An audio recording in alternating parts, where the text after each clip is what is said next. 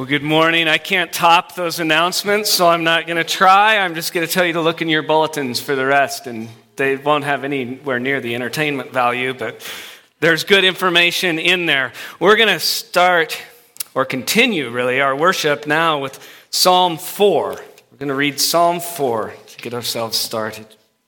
Psalm chapter 4. Answer me when I call, O God of my righteousness. You have given me relief when I was in distress. Be gracious to me and hear my prayer. O men, how long shall my honor be turned into shame? How long will you love vain words and seek after lies? But know that the Lord has set apart the godly for himself. The Lord hears when I call to him. Be angry and do not sin. Ponder in your own hearts on your beds and be silent. Offer right sacrifices and put your trust in the Lord. There are many who say, Who will show us some good? Lift up the light of your face upon us, O Lord. You have put more joy in my heart than they have when their grain and wine abound. In peace I will both lie down and sleep, for you alone, O Lord, make me dwell in safety. Let's pray.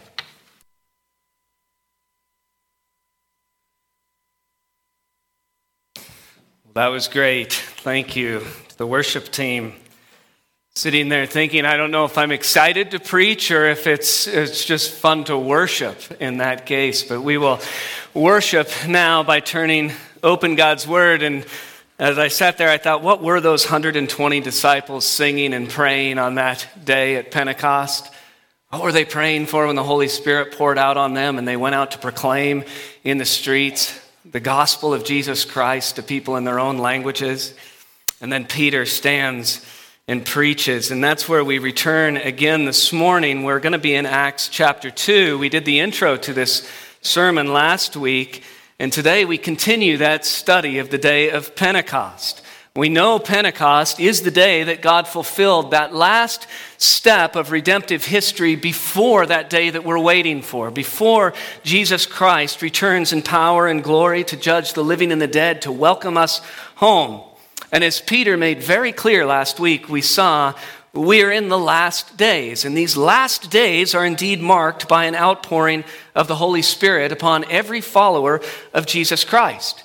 The Bible tells us we are all baptized by the same Spirit, and yet we know God uses each one of us and He gifts each one of us in very, very different ways.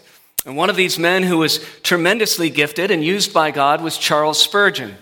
He's got that moniker, that nickname that goes with him even now, 130 years after his death. It's the Prince of Preachers. He is so often quoted. And God used him in many ways. He used him, of course, to build a massive church in London to fight the advent of theological liberalism that was taking over, but also to create some 50 odd ministries, everything from schools to orphanages and everything else. But the thing that you see if you examine the life of Charles Spurgeon is he didn't do it alone.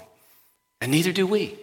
We never do it alone. That's a theme that we've seen over and over again the last two weeks. And as Charles Spurgeon would walk up the pulpit, their pulpit sat up high. They didn't have microphones, so they broadcasted out over the crowd. As he walked up each step, he could be heard whispering, I believe in the Holy Spirit.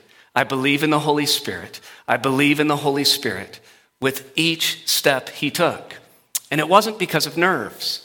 It wasn't nerves that were getting to him. It was his understanding that the Holy Spirit, working through the spoken and written word of God and in the hearts of the people who were actively listening, it was the Holy Spirit that brings people to salvation and transforms their lives as disciples of Jesus Christ as they go out in the world. Spurgeon would write this He wrote, Without the Spirit of God, we can do nothing. We are as ships without wind, or chariots without steeds. Like branches without sap, we are withered. Like coals without fire, we are useless. If we alone had the task of glorifying Christ, we might be beaten. We might fail. But given that the Holy Spirit is the glorifier of Jesus Christ, his glory is in very safe hands. And we remember that thing we looked at last week from the Bible. Jesus shared with his disciples what one of the key roles of the Holy Spirit was. and is. In John 15, 26, Jesus said, When the Helper comes, whom I will send to you from the Father, the Spirit of truth, who proceeds from the Father, he will do what? He will bear witness about me. He will bear witness about me. And that's what we see Peter standing and doing because the rest of his sermon is going to be about who Jesus is, what Jesus has done, and you see all the elements of what the Spirit's work is in his introduction and in his sermon because Jesus continued to explain the role of the Holy Spirit in John 16, saying, And when he comes, he will convict the world concerning sin, which Peter does, and righteousness and judgment, which is where he opened. Concerning sin, because they do not believe in me. Concerning righteousness, because I go to the Father, and you will see me no longer Concerning judgment, which was the beginning we looked at last week, because the ruler of this world is judged. Now we're going to jump past the intro and right into the meat of the sermon in verse 22 this morning, and we're going to blast through the whole thing today. So this is part two of a two part sermon. And it's this sermon that God used to save 3,000 souls. In verse 22, it begins Peter standing says, Men of Israel, hear these words Jesus of Nazareth a man attested to you by God with mighty works and wonders and signs that God did through him in your midst, as you yourselves know. This Jesus, delivered up according to the definite plan and foreknowledge of God, you crucified and killed by the hands of lawless men. God raised him up, loosing the pangs of death, because it was not possible for him to be held by it. For David says concerning him, I saw the Lord always before me, for he is at my right hand, that I may not be shaken. Therefore my heart was glad, and my tongue rejoiced. My flesh also will dwell in hope. For you will not abandon my soul to Hades, or let your Holy One see corruption. You have made known to me the paths of life. You will make me full of gladness with your presence. Brothers, I may say to you with confidence about the patriarch David that he both died and was buried, and his tomb is with us to this day. Being therefore a prophet, and knowing that God has sworn with an oath to him that he would set one of his descendants on the throne, he foresaw and spoke about the resurrection of the Christ, that he was not abandoned to Hades, nor did his flesh see corruption. This Jesus God raised up, and of that we are all witnesses being therefore exalted at the right hand of God, and having received from the Father the promise of the Holy Spirit, he has poured out this that you yourselves are seeing and hearing. For David did not ascend into the heavens, but he himself says, The Lord said to my Lord, Sit at my right hand until I make your enemies your footstool. Let all the house of Israel therefore know for certain that God has made him both Lord and Christ, this Jesus whom you crucified. Let's pray. Heavenly Father, we're so grateful for your word. We're so grateful for your spirit. And Lord, we do pray this morning that your spirit would be active in the preaching of the word and the hearing of your word, that he would transform our hearts, that he would equip us with enthusiasm and boldness to go out into the world to speak gospel truth to those who are dying under the weight of sin. And we pray this in Jesus' name. Amen. So Peter starts, and after explaining the miracle of the languages that the crowd had heard, Peter now is moving into the very meat of his sermon. And it is a bold sermon. It is a Christ centered sermon, and it is biblically rich, and it is very convicting, especially to the Jews. And we'll pick up some of that, some things that we might miss as we read it in our modern day. And we remember from last week who preacher or who Peter was preaching to, right? He's preaching to a Jewish audience. So they knew God, they knew the Old Testament, but they denied Jesus Christ as Lord. They denied him as Savior. They were unbelievers, and we're told that many of them were openly mocking the Christians who were proclaiming the gospel in those uh, local languages. So Peter, we saw, began by quoting from the prophet Joel. And he did that to explain that the last days had now begun with the outpouring of the Holy Spirit. And we talked and we saw last week that Joel is actually a very short book in the minor prophets, but Joel is steeped in warnings about judgment that will come on the day of the Lord. Uh, the Spirit uh, says through God's prophet in Joel 2 the day of the Lord is great and very awesome. Who can endure it? Well, then Joel sort of bounces throughout that book, and the audience would know between encouraging people to repent and turn from sin and turn to God and call upon His mercy to more warnings of judgment. It kind of goes back and forth. And then finally, the glorious promise of life for those who are indeed saved and find eternal rest by grace through faith in Jesus Christ.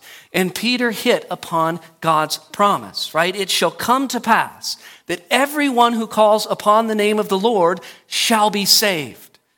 And that is where we left off with this question then who is the Lord? Who is the only Lord and Savior? That's the question Peter must answer now.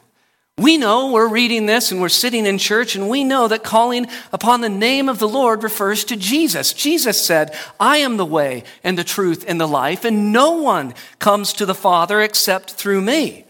But to this crowd and really to the unbelieving world today, when we go out and talk to them, this is not known or it's rejected. It's thought to be known. That's kind of the term post Christian world. I think I've heard some things and I reject it.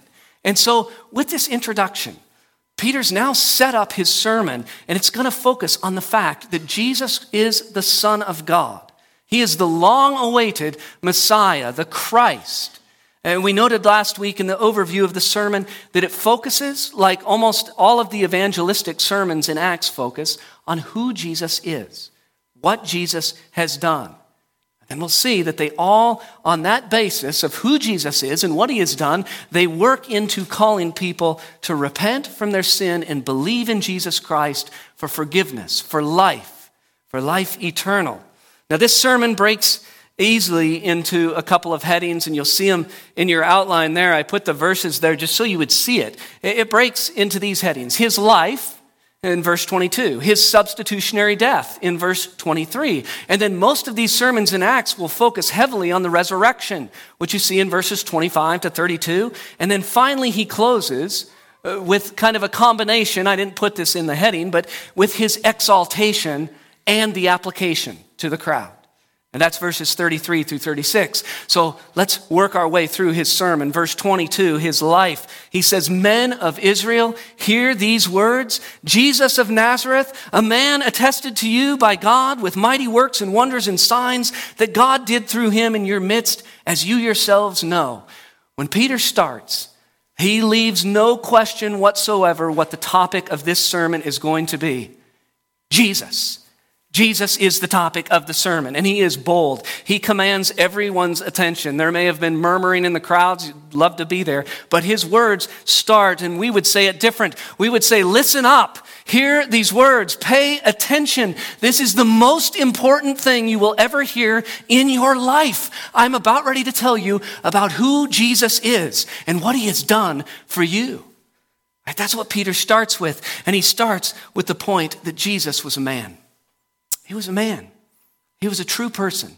He was just like you. He was just like me. Jesus of Nazareth is the title he uses to point to this very fact. He was a man. You know he was a man because in that day it had only been 53 days or something since Jesus was crucified. They knew this. But it says something else, this title that he uses, and it tells us something about how God works. Jesus of Nazareth. Remember when Jesus calls his 12 disciples? He calls Philip to follow him, and Philip runs and tells Nathanael. And we read in John 1 Philip found Nathanael and said to him, We found him of whom Moses in the law and the prophets wrote. We found the Messiah, the Savior, Jesus of Nazareth, the son of Joseph. And Nathanael said to him, Come on, can anything good come out of Nazareth? Go look again, brother. Like you just got sucked into a big one, right? God's ways are not our ways. It's a constant reminder. They're not our ways. When the Son of God, who had existed in eternal glory, came down to take on a human nature, he was just born of a simple virgin girl. He was raised in an obscure village, the son of a carpenter. In the words of Isaiah, he had no form or majesty that we should look at him, no beauty that we should desire him. He wasn't a celebrity that we would go and follow on his own. It says he was despised and rejected by men. As one from whom men hide their faces, he was despised, and we esteemed him not. To save us, to save humanity, the Son of God left the glory of heaven to grow up and live in a very humble country village in Galilee not a celebrity. It would bring him no glory. He wasn't born in a palace. There was no earthly reason to assume when people looked at him that he was God the Son in the flesh. He was a man who Hebrews says, who in every respect has been tempted as we are, got tired, got hungry, yet without sin. Without sin, he was perfect. And that is where Peter moves. Jesus was a man, but not just a man. He is truly man and truly God. And that's what he says. He was attested. We would use the word proved, right? It was proved to us by the mighty works and wonders and signs that God did through him. Many people in the audience, they would have witnessed these things. They certainly would have heard about them. Because as Jesus went through the countrysides and the cities on his ministry, he virtually wiped out sickness and disease in every region he visited through his healings. He cast out demons, he brought dead men to life like Lazarus, like Jairus' daughter. All of Jesus' miracles that he did attested or proved his divinity and God's approval of his son, who he sent on this mission. And they were meant to do something.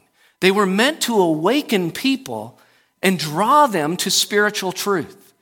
Right? Jesus, uh, you see this with Nicodemus. Nicodemus the Pharisee comes to Jesus. He's seen these miracles, and it says this man came to Jesus by night and said, Rabbi, we know that you are a teacher, come from God, for no one can do these signs that you do unless God is with him. They're meant to draw people so that they ask these questions. Jesus later said to the Jews who were looking to stone him, right? He had claimed to be the Son of God in the flesh. And the Jews wanted to kill him for blasphemy, for saying that. And he says to them in John 10, I have shown you many good works from the Father. For which of them are you going to stone me? If I am not doing the works of my Father, then do not believe me.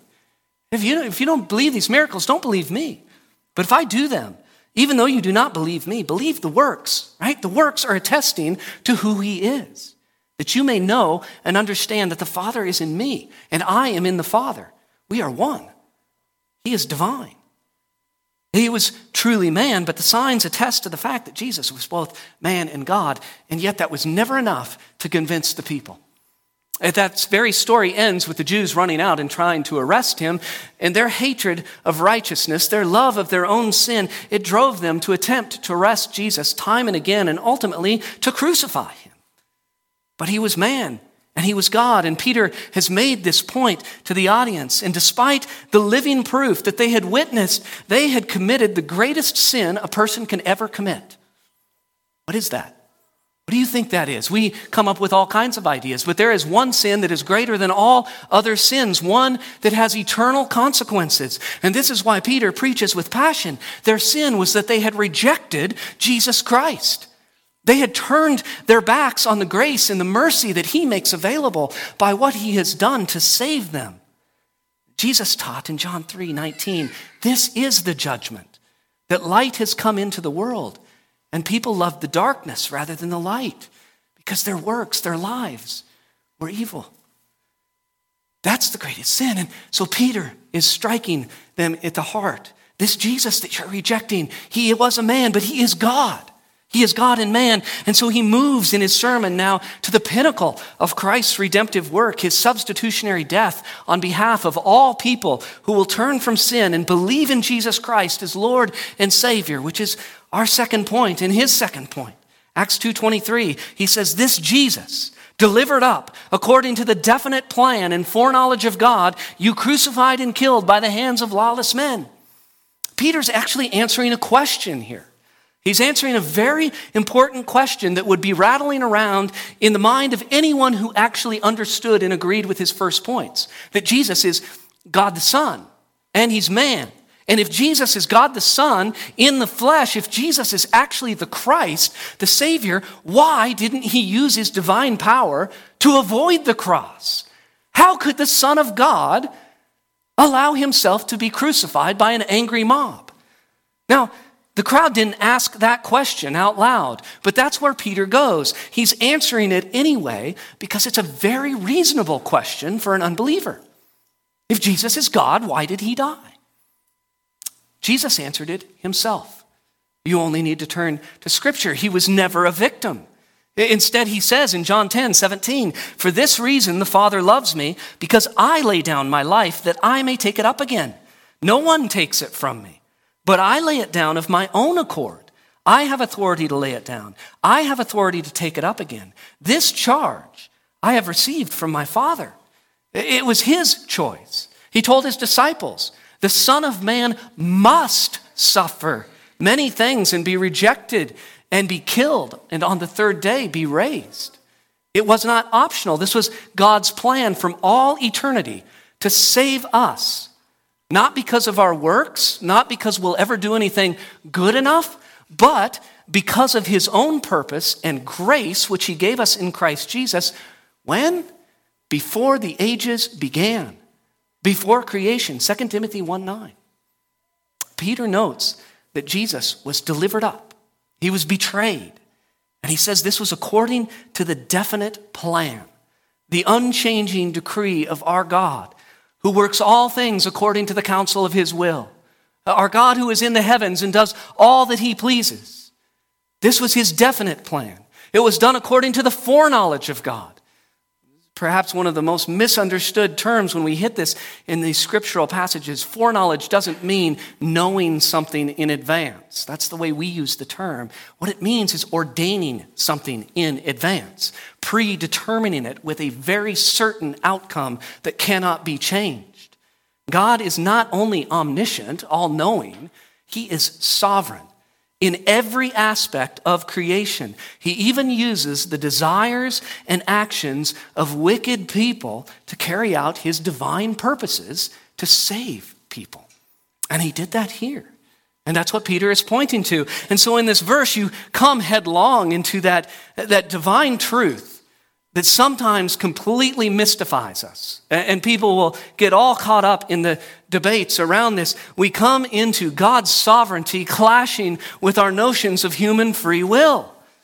And we're not going to dwell on this here, but the fact that this was God's predetermined, ordained plan still did not take away the guilt from these people who had betrayed and denied Jesus, who shouted, Crucify him.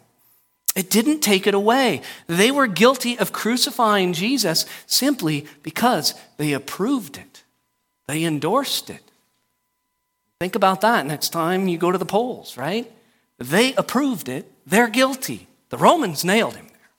To put this simply, what Peter is saying is we today and they, we're not responsible for God's plan.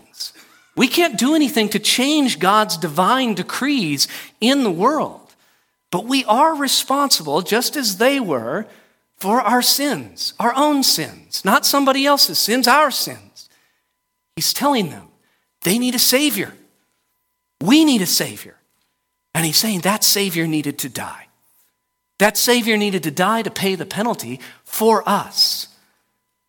Peter doesn't go down this path right here, but the Old Testament continually points to this work. In Isaiah 53 5 and 10, a passage you're very familiar with, he, the Messiah, was pierced for our transgressions, our sins. He was crushed for our iniquities. With, with his wounds, we are healed. Our sins are forgiven. We're given life.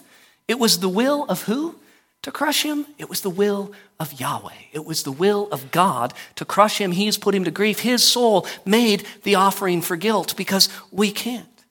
Because there's no way to work our way into God's favor. We're often faced with that challenge, sometimes in our own minds, our own hearts. Like, when will you be good enough to turn to Jesus? When will you be good enough to come to church? When will you be good enough to be baptized? Never. There's your answer. None of us are good enough, but the beautiful gift of God's grace means we don't have to be. We don't have to be. We never will be, and we don't have to be because we only need to turn to Jesus Christ, God the Son in the flesh, who paid the penalty for us. in accordance with God's plan to extend grace and mercy to sinners like us if we will just turn and follow the Lord Jesus Christ. Because he did pay that penalty on the cross, but death could not hold him. Death could not keep him. His sacrifice was perfect. It was accepted by God. He was raised on the third day. He is our living Savior. And Peter shifts to this and will spend the bulk of his sermon on this very fact, the resurrection, which is our third point, but it's Peter's main point. Verse 24, he says boldly, God raised him up.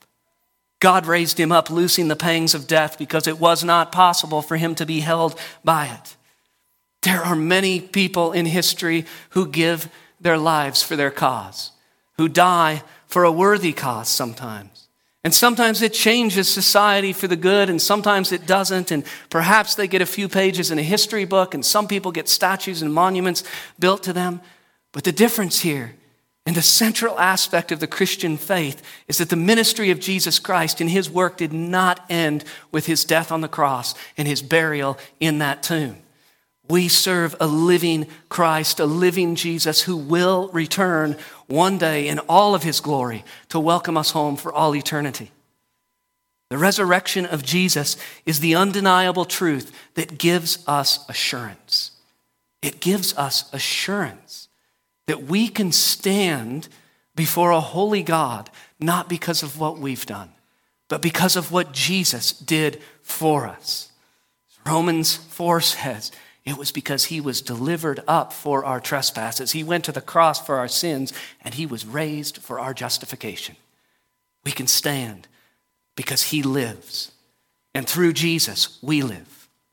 One author put it this way without the resurrection, Jesus' death becomes nothing more than the heroic death of a noble martyr, or the pathetic death of a madman, or the execution of a fraud. You simply cannot be a Christian. You cannot be saved by grace through faith in Jesus Christ without understanding and affirming and resting in the fact that Jesus not only died for our sins, but that he was bodily raised from the grave and he lives. The Apostle Paul captures this perfectly when he wrote to the Christians in Corinth and said, If Christ has not been raised, then our preaching, the gospel we're sharing with you, is in vain and your faith is in vain. And if Christ has not been raised, your faith is futile, it's useless, and you are still in your sins, destined to pay for them for all eternity. So it's the resurrection that is key. And Peter isn't speaking here to prove the resurrection. You'll notice that in the way that he lays it out. This isn't an apologetics type sermon. He's not trying to prove the resurrection, he is confidently proclaiming it. It is a fact and he was a witness to it. Verse 32 tells you that. What he is doing in this uh, sermon right here is he is demonstrating to the crowd that Jesus is the Christ. And the resurrection testifies to that fact more than any of Jesus' teachings and more than any of his miracles, because it testifies to the crowd, it demonstrates to them that God's plan was fulfilled through Jesus. And the sacrifice he made on that cross for their sins and for our sins was perfect. And it was acceptable to God as a substitute for anyone who will follow Jesus as Lord. And so he raised him from the grave. And Peter begins with this bold and simple statement God raised him up. He said, You crucified him, but God raised him up. Death could not hold him. And there was never any doubt. There should have never been any doubt because Jesus is not only the Christ, he is the Son of God. Uh, you go back to John chapter 2 and verses 19 and following, the Jews had asked Jesus for a sign. Show us a sign that you're the Christ. And Jesus answered them in verse 19. He said, Destroy this temple, and in three days I will raise it up. Now, you know the story. They were very confused by that, thinking he was talking about the temple made of stones. But it goes on and says, He was speaking about the temple of his body. He was speaking about the temple of his body. Now, that whole passage concludes by saying the disciples didn't understand either, but Peter and the disciples would remember this after Jesus was raised from the dead. Remember, one of the ministries of the Holy Spirit to those apostles is he would bring to remembrance the things that Jesus did and taught, and he did. But it has this interesting little uh, ending to it. They would remember this and they would believe all the scriptures had to say about Jesus. And so to Scripture, Peter turns. to make this point. And he turns to Psalm 16 to be exact. Psalm 16 is a psalm that celebrates everything that results from a life lived in submission to God's will. But Peter is going to use that psalm to show that the resurrection of Christ was foretold by David, the author of the psalm. So in verses 25 through 28, he quotes a few verses from Psalm 16. He says, David says concerning him, I saw the Lord always before me, for he is at my right hand, that I may not be shaken. Therefore my heart was glad, my tongue rejoiced, my flesh also will dwell in hope. For you will not abandon my soul to Hades, or let your Holy One see corruption. You have made known to me the paths of life. You will make me full of gladness with your presence. Jesus lived with a focus on doing the will of the Father. His obedience was perfect. That's what enabled him to be the perfect lamb, to be sacrificed on our behalf. But he could look with hope and joy toward the cross, as horrible as that was, because he knew he would be preserved. His flesh would be preserved. He would be raised from the grave victorious. Doing the will of the Father brought him great joy, even in the face of a terrible death. Hebrews 12 says that Jesus, for the joy that was set before him, endured the cross. What, what was the joy that was set before him? The joy was in doing his Father's will, in fulfilling God's plan to redeem people, in saving, perfectly saving everyone who will turn from sin and follow him because he has paid their debt.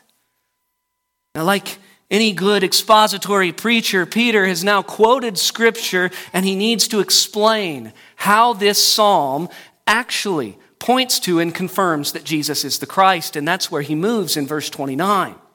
He says, Brothers, I may say to you with confidence about the patriarch David that he both died and was buried, and his tomb is with us to this day. Now, this would ring in their ears because there is a very rich history about the tomb of King David. And Herod had built a very big, fancy marble memorial in front of it. So everyone knew where it was. It was an impressive sight. What Peter is saying is look, you guys, nobody can look to Psalm 16, which you'll note is written in the first person, I, right?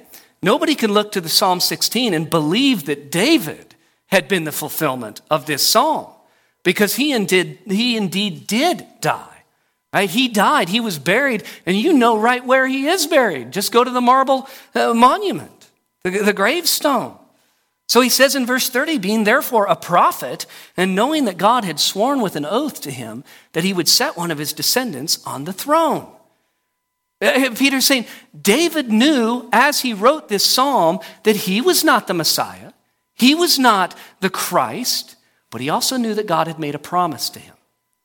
God had said in 2 Samuel chapter 7, starting in verse 12, he declared to David through the prophet Nathan, When your days are fulfilled and you lie down with your fathers, David, you are going to die. When you lie down with your fathers, I will raise up your offspring after you, who shall come from your body, and I will establish his kingdom. One person. He shall build a house for my name, and I will establish the throne of his kingdom forever forever. So, knowing and believing this promise of God, knowing that God cannot lie, Peter says of David that he, this is verse 31, that he foresaw and he spoke about the resurrection of the Christ. That's what he was doing, that he was not abandoned to Hades, nor did his flesh see corruption. See, this is how Peter is explaining the messianic prophecy of Psalm 16. It began when he declared that God raised Jesus from the dead. Then from the psalm, Peter points to the reality that it speaks of the resurrection. There's something else here. He notes that it was written by David, but not in his role as king. It wasn't written by King David, it was written by David as a prophet. And we know what Peter will later say about Scripture in 2 Peter. No prophecy was ever produced by the will of man, but men spoke from God as they were carried along by the Holy Spirit. And where did we begin? What's the key role of the Holy Spirit? What did Jesus say? The Holy Spirit will bear, will bear witness about me. And every word of Scripture is God breathed, superintended by the Holy Spirit. He acts and speaks through His word and points to Jesus Christ. So Peter says it was written by David as a prophet. But since David himself was not resurrected, he cannot be the Messiah. The Messiah, the Christ, must be raised from the dead. How else could the promise made to David be fulfilled that a son of David would rule forever over God's people? And we know who God's people are. God's people are people adopted as children of God by faith in Jesus Christ. So Peter is saying the resurrection is the ultimate sign, the ultimate proof that God has accomplished salvation of his people. He has set his Christ to reign. So Peter delivers the punchline that brings it all together. In verse 32, he says, This Jesus, God raised up, and of that we are all witnesses. The resurrection of Christ, the only Savior. It was not only foretold by God in Scripture, it has happened, and we are witnesses. Who's the we? You, you just have to go back to verse 14. You remember the sermon began with Peter standing up with the other 11 apostles. And then you think about what Jesus had commissioned them, right? You will be my witnesses. And the criteria for apostleship was that they had witnessed the risen Lord. They needed to take this message out to all. He doesn't need to prove it. We were witnesses, we saw it. Think about 1 John. We saw, we touched, we heard, right? That's the witness of the apostles. Now, Peter moves to his final point. The next part of a good sermon, he'll actually take and apply this biblical truth to the events of the day, what, what they were witnessing. So we move to the exaltation. There's sort of an additional point, and then he proves it out. Remember last week, we turned to Scripture and saw that the Spirit would be poured out after Jesus was glorified. But the Bible said Jesus, he wouldn't be poured out because Jesus was not yet glorified, and then we hit that point. So in verse 33, Peter continues. He says, Being therefore exalted at the right hand of God, and having received from the Father the promise of the Holy Spirit, he has poured out this that you yourselves are seeing and hearing. Now, the best explanation for what has happened here comes from Scripture itself. From turning back to Jesus' prayer in John 17, the high priestly prayer of Jesus on the night of his rest. And he prayed, Father, the hour has come. Glorify your Son, that the Son may glorify you, since you have given him authority over all flesh, to give eternal life to all whom you have given him. And this is eternal life, that they know you, the only true God, and Jesus Christ, whom you have sent. I glorified you on earth, having accomplished the work you gave me to do. And now, Father, glorify me in your own presence with the glory that I had with you before the world existed. That is exaltation. Right? With the resurrection and the ascension, Jesus has now been exalted. He has returned to the Father's right hand. The humiliation that we call it, Him taking on flesh, Him going to the cross, Him living as a man, that work is complete, just as He shouted from that cross. It is finished. And now Jesus is glorified. The evidence of this is the Spirit has been poured out on all believers to continue His ministry. I want to read Philippians 2 7 through 11 because it summarizes that whole scenario from the start to the finish. It says, The eternal Son of God emptied himself by taking the form of a servant, being born in the likeness of men, and being found in human form, he humbled himself by becoming obedient to the point of death, even death on a cross. That's the humiliation. Therefore, having fulfilled God's redemptive plan, therefore, God has highly exalted him and bestowed on him the name that is above every name, so that at the name of Jesus every knee should bow in heaven and on earth and under the earth, and every tongue confess that Jesus Christ is Lord to the glory of the Father. He has been exalted. His work here is complete. We wait for him to return. And being at the right hand of the Father, that term means that Jesus occupies forever a position of glory and power and honor. There's a bit more to this than that, especially for this audience. Now, Peter does bring it full circle to what they're witnessing at Pentecost, right? The outpouring of the Holy Spirit. The 120 disciples who had been filled by the Spirit for this ministry were out proclaiming the gospel in many languages. But he makes this point that we might miss, but they would not. He says here that Jesus, having been exalted, Jesus pours out the Holy Spirit. That's a big difference from Joel. In Joel chapter 2, verse 28, God said, I will pour out my spirit. What Peter is again pointing them to is who Jesus is, what Jesus has done. And what we're now reading is that Jesus is sharing in the heavenly rule of the Father. He is proclaiming a Trinitarian truth that the Father, the Son, the Holy Spirit are three persons in one nature, one God. And Jesus is now serving and continuing to serve at the Father's right hand in an active role in salvation. And he is serving as the very mediator of God's blessings upon his people. It points to a very triumphant Lord Jesus Christ. And that is why he immediately quotes Psalm 110. For David, verse 34, for David did not ascend into the heavens, but he himself says, The Lord said to my Lord, Sit at my right hand until I make your enemies your footstool. In the Old Testament, we know, and the Jews would have known listening to this, that would read, David himself says, Yahweh says to my Lord, Sit at my right hand. That's why Jesus once used this very text to point to the fact that the Christ that they were waiting for, the only Savior, must be both the Son of Man and the Son of God.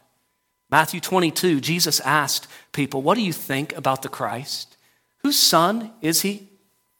And they said to him, The Son of David. And they were right.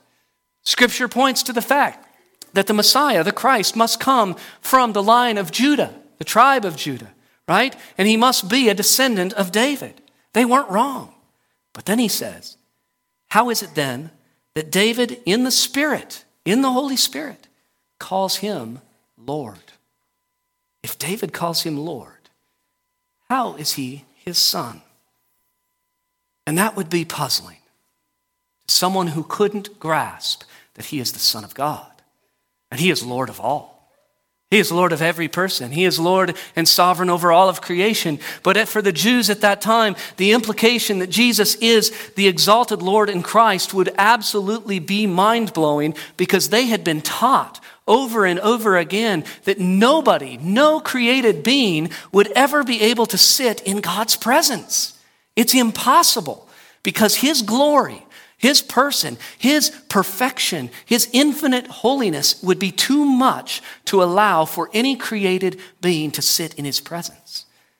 So when Peter lays this out for them, the implication is that there is unity and there is equality shared between the Father and the Son in the Godhead, the very Son who became Jesus of Nazareth, God and man, to save us.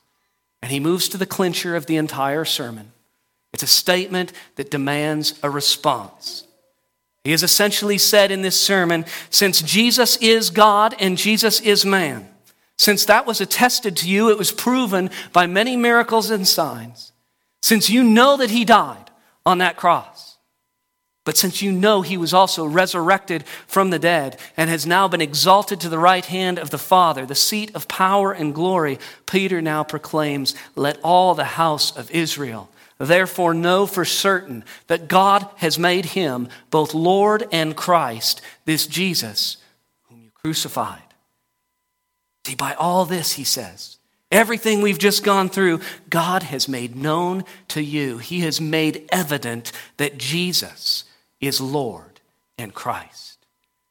He has just laid out in this sermon from verse 14 to 36 You've witnessed this outpouring of the Holy Spirit, and that signifies you're in the last days and you are moving toward, just as we are, that final day, the day of judgment, the day of the Lord. The Holy Spirit is the fulfillment of God's promise, and He is the indication that Jesus is vindicated, He is victorious, He is glorified, so that the crucified Jesus is now risen. He is exalted. He's sitting at the Father's right hand. He's mediating God's blessing of mercy and grace. Friends, you need to turn to him because salvation comes by grace through faith in Jesus. And he is pouring that out as both Lord and Christ. The cross didn't end the ministry of Jesus, it continues. And it continues through God the Holy Spirit, working through His Word, working through every individual who makes up Christ's church. And so Peter is saying if you can understand all that, who Jesus is, what he has done, the implications of that, then it demands a response. And that's what Peter is setting up when he says for the second time in this sermon, This Jesus whom you crucified. Whom you crucified. Right? What Peter is doing with that simple statement is preparing the audience for a call to repentance and faith. He's telling them in very plain terms where they stand in relationship to God. They are in enmity they need to be reconciled. They have rejected Jesus as Lord. And in one way or another, the task of every evangelist has to include the need, or a way to demonstrate the need for repentance and faith. That sin has indeed separated us from God, and that Jesus Christ is the only way to reconcile us with God, to be forgiven of sins, to have eternal life. Because don't forget the glorious truth that Peter has laid out for them. We can't forget the promise that was extended to this audience and that it's a promise that's extended to every person today. Everyone who calls on the name of the Lord shall be saved. That Lord, we know, is Jesus Christ. That promise is for us and for the world. And what we should take in seeing that with this crowd is that that, that, that offer, that that offer of grace and mercy here was being extended even to those who demanded that Jesus be crucified, that should point you toward the breadth and the depth and the expansiveness of the love of Jesus Christ and the effectiveness, the perfect effectiveness of his atoning work on that cross to cover the sins of those who will turn to him. Peter closed a later sermon by saying this in Acts 4 Preaching again to Jews, he said, This Jesus is the stone that was rejected by you, the builders, which has become the cornerstone. He says, And there is salvation, but there is salvation in no one else. For there is no other name under heaven given among men by which we must be saved. We must be saved. We must turn to Jesus. He is the only way. And we know the end. And we'll see it next week when we look at the response. Many in this crowd would harden their hearts. They would hold on to their sin. They would deny that Jesus was the Savior. They would suffer for all eternity for it. But the wonderful thing is, we'll see 3,000 souls saved next week. 3,000 people who would repent, who would believe, who would be baptized, who would spend eternity with Jesus Christ, the Son of God. People that if you too are saved, you will someday talk to them. What was that first sermon like? I heard a lot of sermons. I liked some, I hated others. What was that one that Peter gave like? What did people think? See, all that stands between us and eternity and where we will spend it is Jesus Christ. His offer is for everyone repent, turn from sin, trust in Him. He is God, He is man, He is worthy of all of our praise, He is worthy of our submission to Him. Follow Him as Lord. If you follow him, then we come full circle. We're so engrossed here on Pentecost with the Holy Spirit. We should be reminded pray. Pray that we might be filled like Peter was that day. He was a man who went from denying he even knew Jesus Christ to a man who could stand up among his peers. Many men who were educated, and we'll see later, they looked down on him for not being educated. And he could proclaim Jesus Christ in all of his power and glory, and he could call men and women to believe. Turn from sin and believe. Believe for the gift of forgiveness and eternal life. And I will tell you, that takes love. You have to love someone enough to call them to turn from their sin and believe in Jesus. Let's pray. Heavenly Father, we are so thankful that you instruct us through your word that you've given us your word and that we know that every single word of it, though written through men, are the exact words that you intend. That your promise is true. Lord, that we know that you never lie, so we can rest on every promise you have made. And most importantly, to rest on the promise of the Lord Jesus Christ. That we can look to him in our darkest moments and know I can stand because of him.